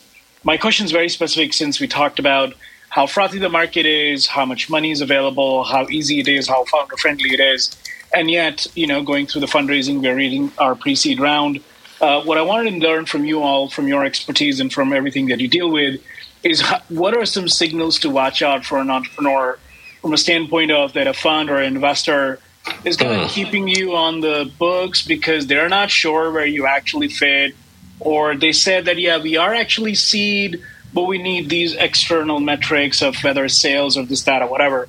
At what point of time an entrepreneur should look at something like this and say, "Hmm, I'm actually just spending my cycles right now." this ain't gonna happen anytime soon. Let me focus my energy on where I will actually have a faster uptick or at least get a no, even for that matter, so that I can move on, continue doing the fundraising. Uh, Chris, you're you're expecting me to answer this one, right? Go for it. Mm-hmm. I mean, from, um, from the investor perspective, sure. Mm-hmm. Well, but also, have you have you ever uh, raised money, Chris, for a, a, a venture? Yeah, yeah. Um, okay. The company that I um, took through Y Combinator, um, which was exactly. Yep. Mm-hmm. So um, we can we can speak to both of these things. Yep. Um, I would say that um, at this point, especially right now in time, uh, if you're raising money and you're getting the runaround from from people, that uh, those are probably not people that you want to work with. It's it's one of the it's one of the that's that's very glib to say because oh everybody's throwing money at everything right now. But um, like there's a term that is thrown around a lot in investment circles, which is conviction. Like if people don't have conviction to even give you an answer as to whether or not they want to work with you, then what do you imagine that the next three, five, eight years of working with that person will be like? Um, Total ambivalence. Yeah. so um, I would say that, yeah, it, this is not to say that that uh, every investor is going to give you a yes right away. You know, uh, you have to do due diligence. You have to think things through, and and especially at big firms, like it's there's actual it's decision making by committee. You know, there's not one person that can sign off on an investment, so it can take time. But um, I would say that if you're uh, a founder and um, you feel like you're getting the runaround, that's maybe the worst signal that you could get because um, you want to have a relationship with somebody for many years. And if they're not even convicted to give you an answer, yes or no, of, of you know, uh, jumping on board with you, then I don't know. Yeah, I mean, um, I think the way that you kind of want to think about it is, I mean, to Brian's point, yes, conviction is important, but also sort of like understanding and enthusiasm, wanting to bring something to the to the game, more or less. And the way that you also want to approach it is to have some kind of leverage, you know, whether it's, uh, you know, additional interest or having traction. Um, I think traction is probably the best or most important element of being able to either turn, you know, say no to so, some investors, right? To say, actually, you know, I, I, really appreciate the time and this is really great, but in terms of where we're going, you know, we actually know that we can keep going, but we want to have the right fit with the people that we're working with. And knowing your worth and knowing your value is incredibly important. And traction is one way to uh, validate that. I think against, you know, someone saying, ah, you know, I'll, I'll put in some money, but I'm really, I'm just not sure, you know, get back to us next month or something. It's like, you really want, if you can, of course, and and finding product market fit is very very hard. Um, to be having people come to you because they see or hear about what you're doing sort of organically. And, like and, and it, mm-hmm. um, the, some of the worst nightmare stories that you hear about uh, if you're in this game long enough, are those stories of we had bad investors, yes. and the company didn't work out because Jesus, these guys uh, and gals were just sort of uh, lukewarm, didn't return any uh, any emails or whatever. Like they just wanted to get their check in, and there was nothing else. There was yep. no relationship beyond that. Like that. That can when you hear about companies that die because of that, it's kind of the most heartbreaking. As you know, it's hard enough to make a company. It's hard enough to make a product that people want, and if if a company dies because the the money folks on on that end of it um, kill it. That's that's really the most depressing thing, really. Yeah, it's and it's it's it's so hard um, because y- you are the captain of a ship and you've got to get everybody rowing in the same direction you know from whether it's co-founders or whether it's employees but it's also your investors. They have to know where you're more or less heading. They have to be willing to support you. You have to be willing to have open and frank conversations with them um, at least you know in terms of my value system. And like they should want you to succeed by kind of you know knowing what you're going through and supporting you. Um, so if they're jerking you along, like that to me is pretty disrespectful and it's wasting your energy, it's wasting your attention. And so, you know, if they're using you as a pawn to like hurt other investors, like that's obviously super shady and not cool.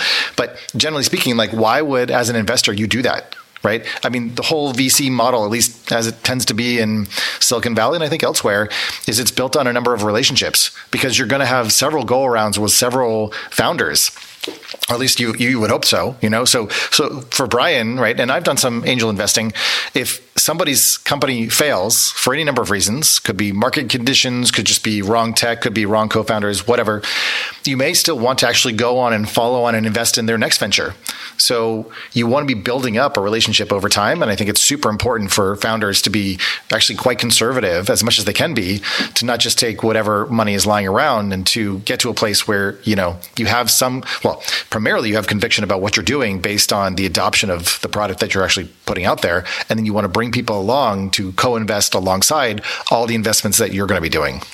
Well, and, and and more importantly than that, conviction in you, because you know, right. there's famously those mythical pivots where um, Odeo becomes Twitter, or um, yep.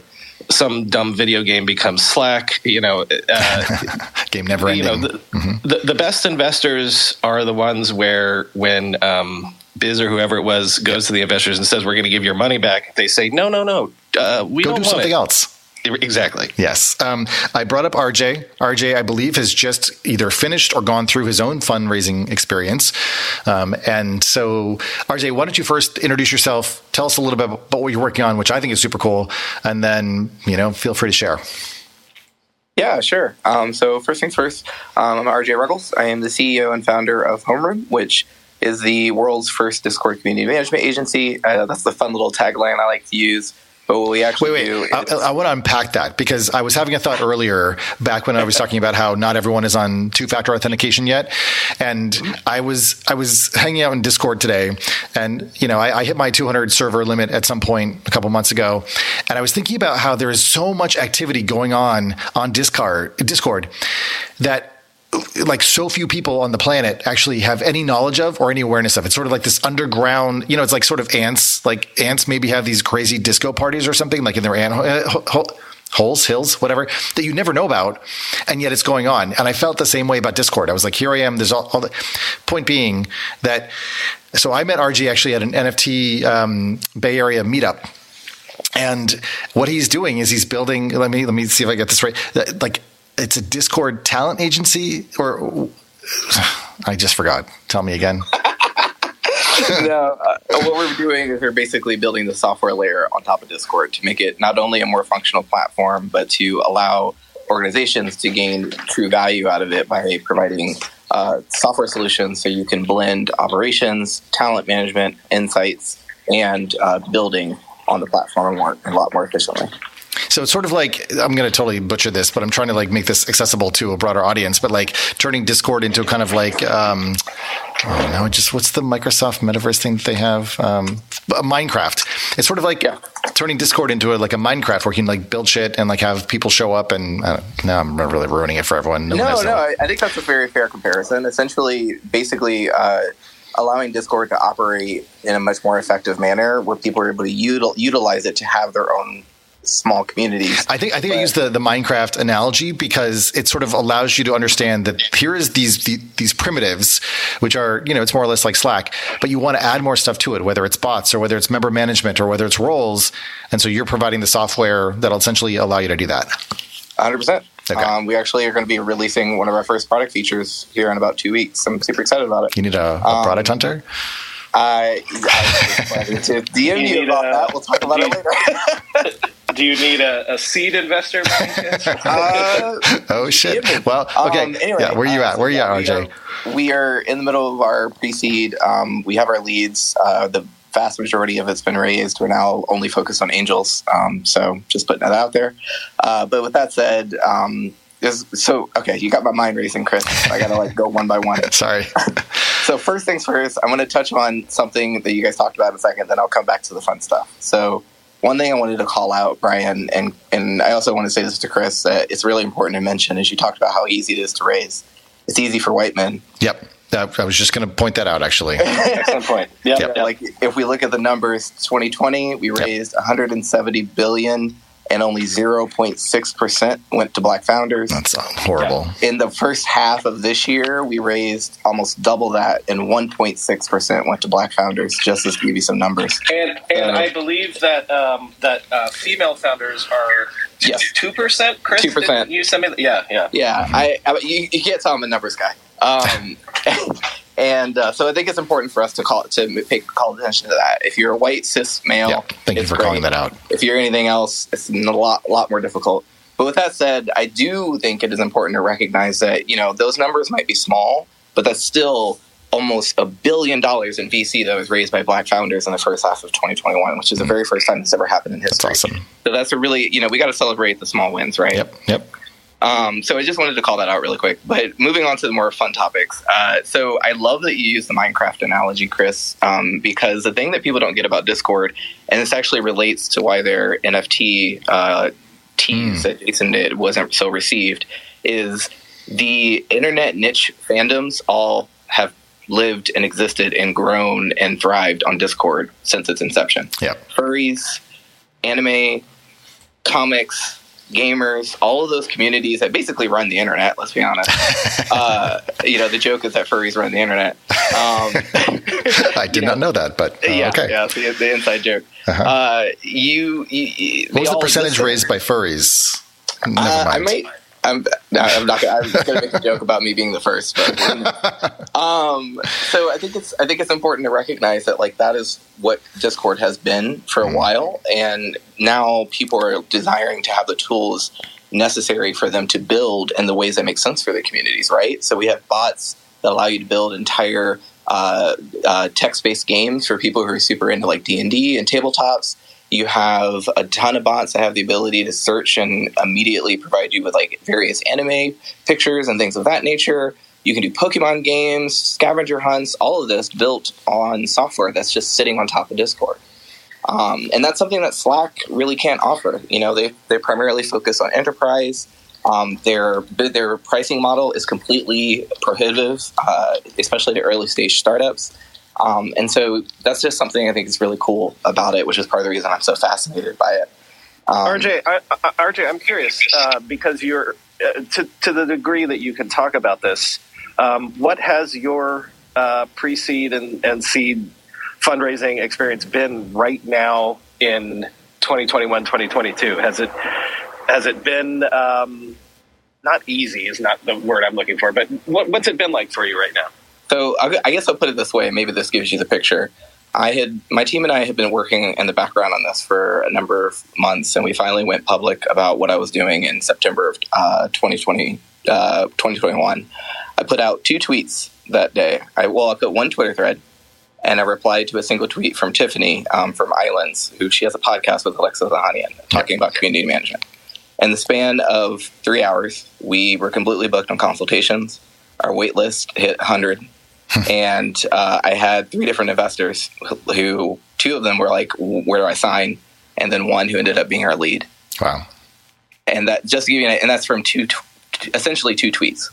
um, and we just passed 20,000 MRR um, two days ago. Uh, and we've been in business essentially four months. So if you if, if you can if you can see in the room, there's a bunch of 100s popping up, and and uh, mm-hmm. we we both want to say that too. Congratulations. Let me let me ask you one more factor on this. Um, uh, ge- geography. Like, are you Silicon Valley based, or like, can you now raise money from anywhere? Like, what is your experience uh, so, with regards to that? Yeah. I definitely, and Chris will probably is giggling because he knows a little bit of my background. I do. Uh, I have a very non-traditional entry into this space. Uh, I was a sex worker and a makeup artist for a number of years, and then in 2019, I decided to start my first startup, which ended I ended up bootstrapping myself uh, 100% while living in Columbus, Ohio. We got it to 53k our first year, and then I continued to uh, scale it, and I actually turned it into a community operated model. I don't run the day to day. I do probably about two hours of work on it per week and community members of our audience actually run our social media, our marketing, our Shopify, what have you, um, which is pretty cool. And that's, so that's, the, that's, that's something else that was in that. Uh, who, whose article was it, uh, Chris? Um, which one from the New York Times? Uh, the one about uh, the the craziness and oh, Erin. Uh, of, yeah, Erin. Erin's yeah. article about how it used to be you had to go to Sand Hill Road. Yeah, you had to literally uh, the, the, um, I think it was Kleiner. The the the the old saw was is mm. Kleiner wouldn't invest in you if they couldn't bike to your offices. Um, so the the idea now that you don't have to be on a coast, you don't have to be on a big city. Like that's something else that is is uh, changing the landscape and and so if there's money flooding in and the money is also willing to go anywhere and hopefully uh, go to anybody now uh, mm-hmm. uh, increasingly.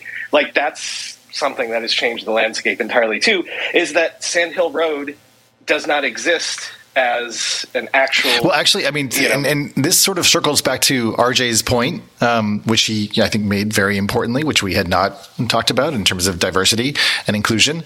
Like, the the the opportunities, you know, the growth, like like the internet is so. Well, how do I put this? Maybe vastly inclusive. Infinitely of, large. very large. Yes, it's very large.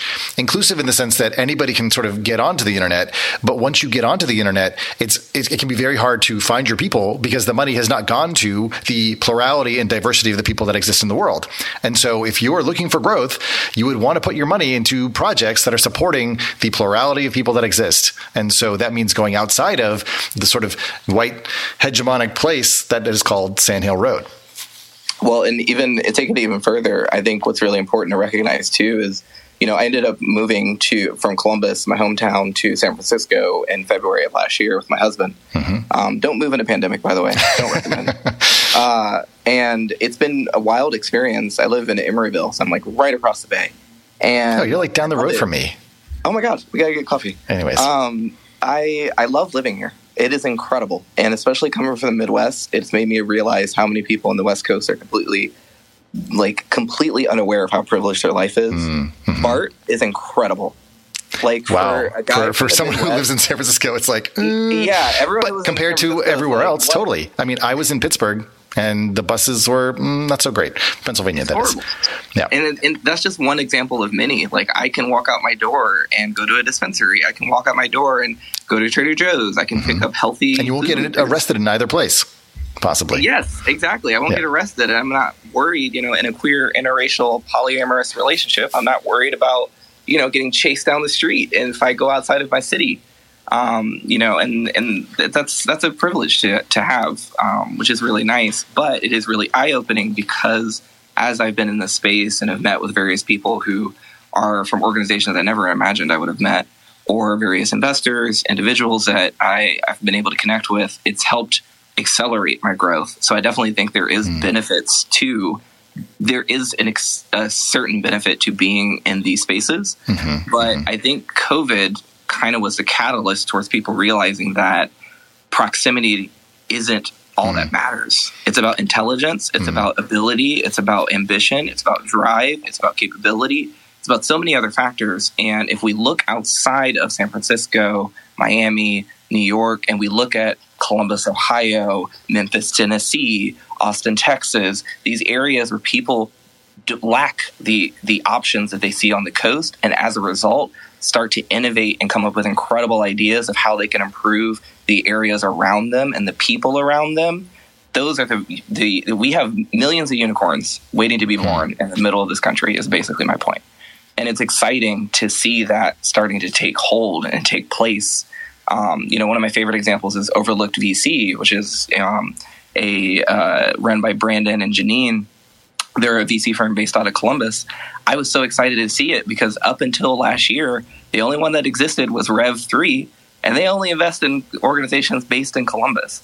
Um, which isn't to say that's a bad thing, but that's just very limiting. And so it's exciting to see these other areas that have been so ignored for so long to finally get that that attention. So, I mean, where do you think you're ultimately going to be, you know, based? Or like, as you said, on the one hand, like location doesn't really matter quite as much as anymore. People are starting and choosing to work in lots of different areas and places. Clearly, you came out to the West Coast. Do you think you'll stay? You know, now that you're in the process of you know fundraising and I you know? I definitely see myself staying here. Mm-hmm. One because I love it. I mm. just absolutely love living here. Mm. Um, but the other reason is is that at the end of the day, I do eventually imagine myself transitioning into being an LP, mm. and I really want to improve. San I was Francisco just going to ask that question. Mhm. Um, but I, I, I want to improve San Francisco as a city. You know, I don't like that. I look out my door and I see people literally starving on the street. It, It's it's terrifying to think that the wealth, one of the wealthiest cities in the country could have that happening at such a large scale, especially given the amount of wealth that sits here. And so, if I can take the privileges that are being given to me, you know, turn homeroom into a, a unicorn, which I know I will. Uh, I, I just know it. Um, but and then take that that money and then be able to do good with it. That that's going to make me really happy. And so, I, I think I'm going to be here for a long time. But I think it's important to mention that you don't have to be here. And and and that's what we're talking about uh, when we said a minute ago, Chris, that like you know people are the operators are also the angels and the investors and and, and look, listen, uh, how many checks have we written now? Uh, nine checks, and I've met in person only one of the. Uh, founders that, that we've invested in. I, I was on a call today with uh, founders in Poland. Wow. Um, you know, so it is, it, uh, you know, it is another thing that has completely changed is that uh, I, I, I do think the idea of, of it being geographically based was also one of those things where it was um, one of the things holding back inclusivity was the idea that well if i Oh, need to 100%. sit down with you in person and you're you're uh, someone that runs in the same circles that i do and like that that's completely out the wi- well not as much as it should be but that is going out the window uh, right now i think I want to call out something really quick. Um, I'm sure probably everyone here at some point has used Loom by now. Yep. I am a firm believer, and I'm really hoping I'm going to talk to Vinay um, soon and see if he's maybe there's a way to run a study on this. I would really love to know how much money has been raised because of Loom as a platform. Loom Loom is the reason I got my job with Lo- Lolita Taub. Loom is the reason that I was able to land pretty much all of our clients because we have a Loom video on our website. Loom is the way that I was able to raise from to the, uh, one of the institutional VCs that we have now on our RJ, uh, RJ, do do do do our, our, our tools thing and explain uh, what Loom is and, and how you've used it, so that other yes, people absolutely. Can, yeah. So for those who've never heard of it, um, you can check them out. It's just at Loom, L O O M. But essentially, it is an application that allows you to record your screen and your your webcam and instantly upload it to the cloud. Uh, and it also works on desktop and mobile. So one of the things that's really powerful about it is it one is a perfect asynchronous tool. So my team is actually completely uh, we're all across the globe. My EA, she's in the Philippines. My ops manager is in Austin. Our podcast editor and producer, he's in the UK. So we're we're all over the place. Um, and actually, one of our biggest clients is in Hong Kong. So like it, it's it's wild. And so Loom is amazing because rather than me having to give these long text explanations or you know sitting for 30 minutes in a meeting at midnight because that's the only time I can meet with them in Hong Kong, instead I can pop open Loom, record my screen, talk through what I'm talking about. I can have my notes up in Notion. I can have a bullet, you know, a bullet. I can do a presentation, whatever that looks like. Provide full context, and once I send it, there's an automatic transcript of my entire text, which is really awesome for accessibility. There is a uh, the ability for me to trim and edit the video in the cloud, and then I can copy the link. I can share it in a Gmail or an email. I can share it on Twitter. I can share it on Instagram, and anyone who clicks it can instantly watch it. Uh, it's an incredible tool. Incredible. And it sounds it sounds like a small thing, but if you're raising money and you have to take 30, 50, 90 meetings. Essentially, what you're doing is running people through your deck. You're essentially giving a presentation every time, right? So it, instead Well, of doing I- that, I- it's- even more, I think, profound than that. You know, and I, I don't want to oversell, but I don't want to undersell either. Where the model for kind of this whole it's sort of like a type of dating, you know, where you know the, the the marketplace is people who have ideas that want to be funded, and then there's sort of like a few attractive people that you know have the money, and of course that's what you're going after. And so you sort of play this dance where you'd have different versions of your deck and different things that you might show or say, and you know reveal some of your trauma, but not all your trauma. Okay, I'm like getting too personal now, but like the idea being that you would sort of hold more of that process more tightly because there was such a small number of you know candidates to uh, I guess try to you know get that money from. And so now whether it's Loom or other tools that allow you to record visual motion content and explain what you're actually building and just show people. And the, the fact that the technology works in the browser works on your phone works like cross-platform the fact that video technology has come as far as it has the fact that people are now not offended by you sending them a link to go look at something changes the whole dynamic and the speed with which capital can be deployed based on seeing even like a, a Figma demo demo, for example, that is actually recorded in Loom. So it's sort of like a walkthrough experience. And what used to be these very formal kind of webinar experiences that you'd pre-register for, and many businesses still do them, and it's lots of pomp and circumstance and nonsense. You can create casual, like conversational videos that you can literally that are like disposable. I, I think you know in some ways like Snapchat kind of set that model by saying these things that we create don't have to be precious. You can just create them, throw them away after they're done, and you can really you know communicate something very very important about where you're at. So I, I think it's a very actually useful point for founders that are like overthinking making this perfect deck when really you might just show them you know like a, a walkthrough of your product. Let's be real for a minute. Most guys would wear a t shirt every day of their lives if they could. The problem is that most t shirts are not acceptable to wear at work or out on a hot date night. But today's sponsor, Cuts, has finally changed that. Cuts t shirts are such high quality, wrinkle free, and so buttery soft that you can look like you're dressing up even when you're dressing down. Yeah, you heard that. Wrinkle free. You never have to substitute comfort for fashion ever again. If you see me in a t shirt, it's likely one from Cuts. I'm also a huge fan of their AO five pocket pants. The right sort of step up from jeans without going all the way into dress pants, like literally my ideal Venn diagram of professional looking but comfortable feeling.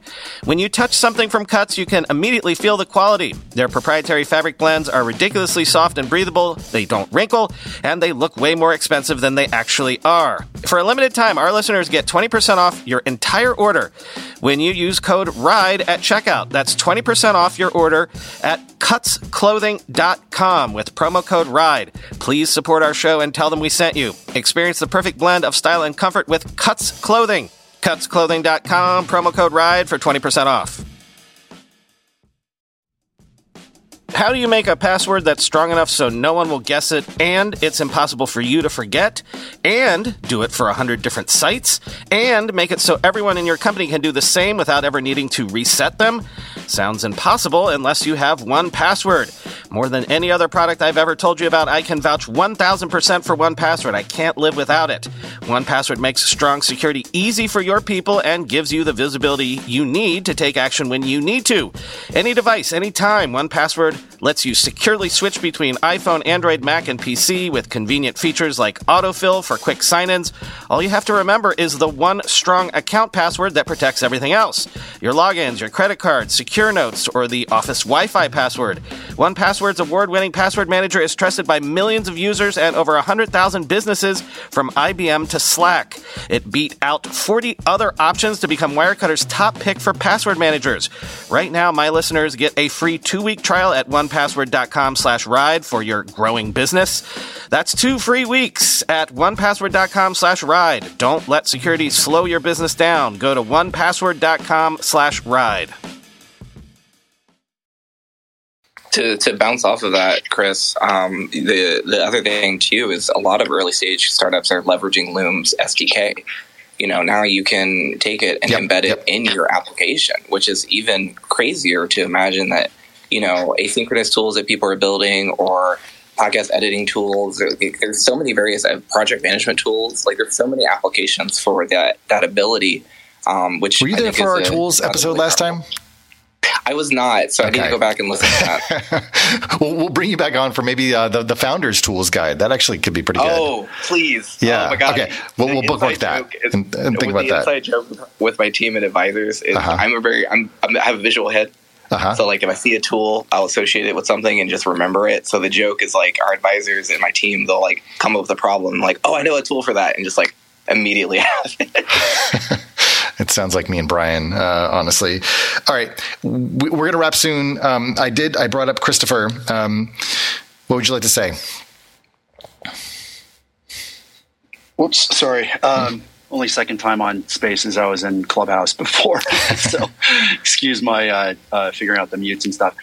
Um, so this is a really interesting uh, topic: the disintermediation of geography in venture. Uh, and I kind of come almost from the opposite direction. Um, first of all, I'm not a, a venture investor. I'm uh, an angel investor, but I've created a platform. In fact, one of one of the founders I see in here, uh, Boyde, uh, but uh, I am very geo focused on Chicago.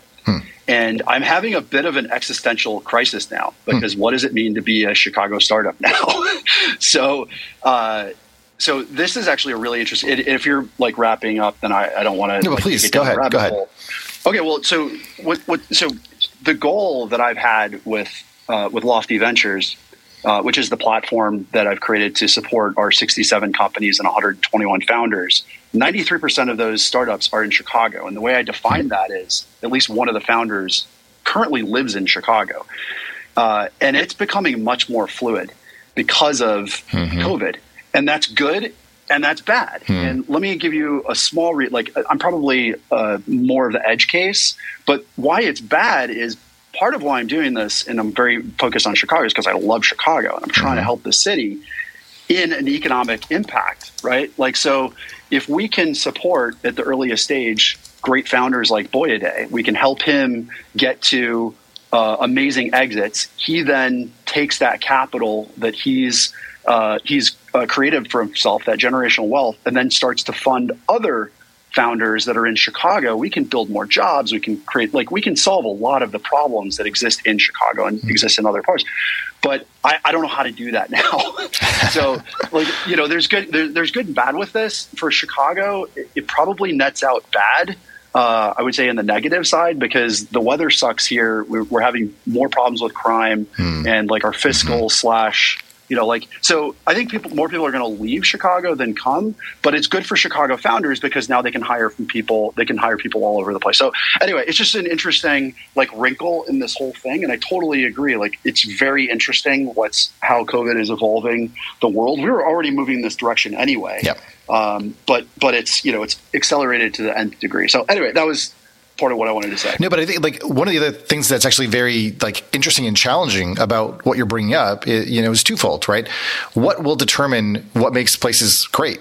You know, if people don't need to sort of live a like in a place and put down roots and stay there either through generations or even through their own lifetime because they can just flit around to whatever is giving them the best tax break or happens to have a nice you know quasi Airbnb setup or something and they can just like move around into these private enclaves then the kind of um, uh, connective tissue of cities and urban environments or even towns and wherever will continue to sort of be neglected because that common currency, that common bond that used to be created by the need to sort of stay physically located in a place or just the lack of mobility, you know, because we didn't have internet and digital communication technology um, as widely distributed, makes it even harder. It's interesting, I, I suppose, to even consider what's going on now with the infrastructure bill around high speed broadband being brought to more and more places. Will that actually encourage people to stay put, or will that actually take the best talent from those places and connect them to the urban centers, which will then draw that talent out of those places, and so they'll be left even more, you know, derelict than they were before, even though now they have, you know, fiber, for example.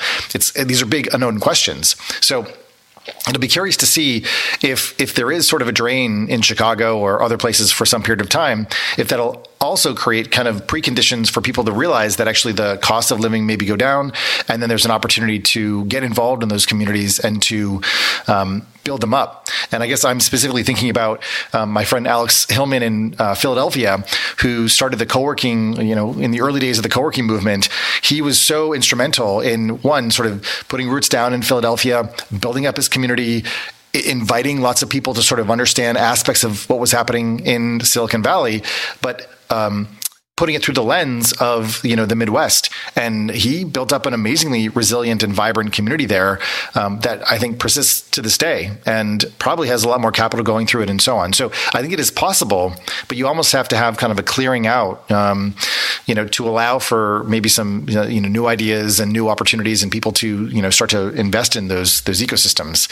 But I, I think you know the problem that you raise is a very interesting one, where I don't know if you'd want to I mean, I suppose you could um, attach any of the funding that you're providing to staying or maintaining some, you know, amount of presence in a place. I know some cities do that, and it kind of like ends up with these, I don't know, drive-by, mm, you know, sort of citizens that stay for whatever the minimum number of days of the year is, and then they just live in Montana the rest of the time or whatever. Actually, I think Montana is where they do that. But anyways, I take yeah, your point. It, that- that's uh, so. So there's actually it's like something related to this. There's this thing in Illinois called the QNBV, which is a Qualified New Business Venture Tax Credit. Okay. And th- like this topic has just come up on a Twitter thread like last week. Hmm. Like they require in order for an angel investors to get this tax credit, which is Mm-hmm. actually very significant. If you get if it's a qualified company, um, an angel investor will get 25% of whatever they invest in that company credited on their income tax Wow. in Illinois. That is massive. That Right? is. So if I write Yep. like a, a twenty or a hundred thousand dollar check, twenty five thousand dollars of my income uh, income tax for Illinois Yep. is is wiped out. Yep. That's insane. It is. The problem though is that they require fifty one percent Mm-hmm. of the employees to be in that state over the next three years. Well, so you understand what's why they're giving you such a, uh, uh, you know, a great discount, so to speak. Right, but like, is this a good like like in good in good faith now? Like, Mm-hmm. should I be advising? Because I'm a first check investor, right? So Mhm. should I be advising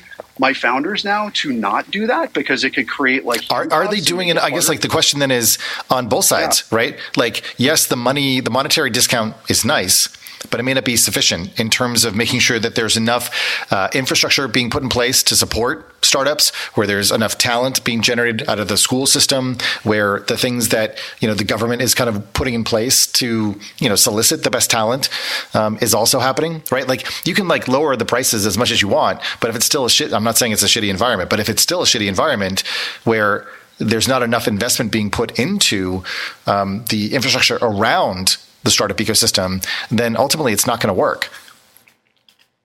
You, no, you are hundred percent spot on. And this is like there's an organization in Chicago called World Business Chicago, which is kind of it's like quasi government. It's like a, a government um, private partnership uh, nonprofit. I'm deeply aligned with them and do a lot with them, and I'm trying to help them get the ear of our city and state representatives and and uh, elected officials to understand if we don't solve these problems right now, Yeah. Illinois and Chicago will go in a death spiral. Yeah. Period. End of story. Because the people that can leave will, Yep. and the people that can't are going to Yeah. suffer, and it's going to keep getting worse and worse and worse. So anyway, we don't have to go down that rabbit hole. I did want to say just one other thing because Hmm. I loved what RJ said about how he wants to get involved with nonprofits. So there's something else that I'm pioneering, and if RJ is interested or anybody else that's around VCs or investing wants to learn more, you can reach out. But over the past two years, I created a model that I want to open source called Invest It Forward. And it's basically a way that I give my 120 plus founders the ability to quickly and easily get involved with local nonprofits. And this works really well because we're geo focused in Chicago. So each year we collectively find a nonprofit that we want to support. Lofty Ventures writes them a check for $10,000. I tell the nonprofit, do not solicit our founders. They're eating ramen. They don't want to be bothered with you know the money and stuff. But then it gives opportunities for them to jump in and do mentoring and stuff. So we've we've done this with Future Founders, which helps underserved kids in Chicago hmm. through teaching them entrepreneurship and lean methodologies and building startups and stuff. And then this last year with the Chicago Innovation Foundation, which does, does something similar. Anyway, that's not meant to be like an infomercial. I make no money on this. I think it's a great way for us to get our founders involved with nonprofits earlier than they would normally think about it because like, and, and, and where uh, where can people find out more information about that if they want to get involved? Nothing public. okay. like this is I still have to document all this and whatever, yeah. but it's something we've been piloting, and the goal is not just to do it with our founders and and you know this one off. I want to share this with other investors because I think this is something that we could really like.